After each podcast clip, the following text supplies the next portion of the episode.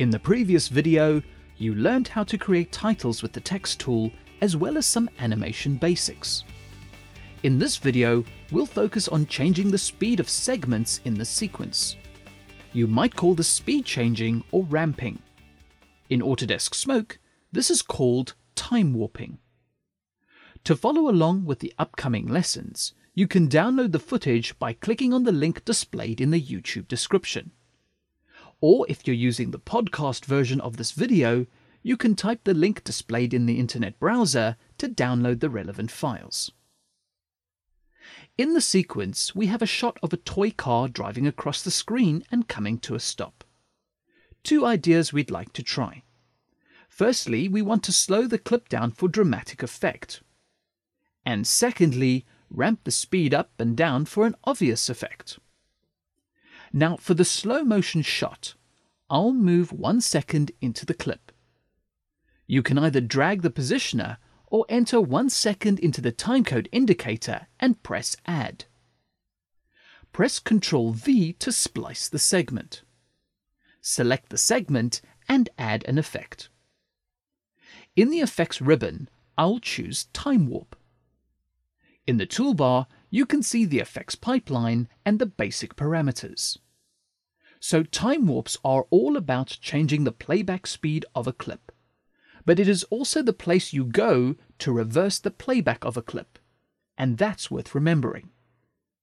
There are three kinds of time warps in Smoke, and you can choose them from the pull down menu. You have strobe, constant, and variable. Strobe repeats a frame a number of times to calculate its strobing effect. Constant uses the same value to affect the entire segment and variable lets you modify the speed across the entire segment. We'll use constant for this example. The default speed is 100%. I'll change the speed to 25% to slow the segment down to a quarter of its initial speed. Playing the clip back, you can now see that the car is moving slowly. At this point, I want to draw your attention to the length of the segment the segment's length in the sequence was not modified by the time warp. Because the shot is still one second long when it is played back, the car's movement ends earlier. This is not something to worry about because if you look at the frame handles at the end of the segment, you can see that the number of frames has been increased. So you could trim the segment to expose more frames by making the segment longer. So if you don't want the duration of the segment to physically change in the sequence, then this method is fine. However, if you want the segment to grow because of the time warp, then there is another option you need to switch. I'll undo the previous time warp by pressing Command Z to undo. Now zoom out of the sequence by holding Ctrl Option and dragging on the timeline view. To the far right of the sequence, you will find a button that controls keyframe animation behavior when manipulating a segment. In the context of time warping, Shift with Media will just time warp the segment with keyframes, but not affect the segment length. Now switch to Reposition Proportionately. This mode locks the first frame and last frame of the segment to the time warp's keyframes. Now go to the first frame of the segment and enter 25% into the speed slider. The segment now extends to 4 seconds in length and plays back at 25%. Note that the first frame and last frame are still the same. This is very useful if you have a source clip that is slightly shorter than the gap you are editing into. You can add a time warp to the segment and trim it out. As you trim the segment, this will adjust the segment's speed so that you can fill the gap. You will get used to these options and realize which one to use for a specific task. But one common issue with speed changing a segment is the stuttering effect because of the repeating frames. To deal with this, you have a couple options. The first option is known as frame mixing. This will mix past and future frames together, causing a trailing effect. The other option is motion estimation, or what other applications might call optical flow.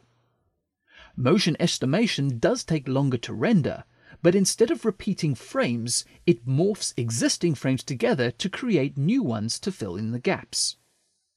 Just in case you're wondering, the quarter resolution button is not about the final picture quality. It refers to the strictness of the motion estimation process. This default setting is optimal for most cases. As you can see, there is a really smooth dramatic effect being created by the slow-mo during playback. Now let's take the same shot and apply a variable time warp or what some applications call speed ramping or time remapping. I'll switch the timeline effects to variable and go to the first frame. Let's start off with a speed of 100%. With the variable setting, auto key is on and the yellow line tells us that there is a keyframe. Scrolling 12 frames into the segment, I'll set another keyframe of 200%. So between the first and the second keyframe, the speed will increase.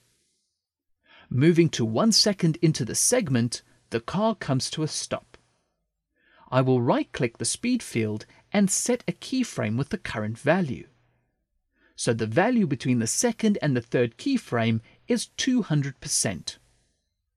Now scrolling to the last half of the segment, you can see we have run out of frames. At 3 quarters into the segment, I'll change the playback speed to minus 300% to play the media backwards. So playing the segment from the beginning, you can see how quickly you can keyframe the speed ramp effect. I'll set the mix value to 5 and press render to process the effect. If I play the clip back again, the car speeds into the frame, stops, and then reverses out of the picture. In the next video, we'll run through Autodesk Smoke's animation controls in detail.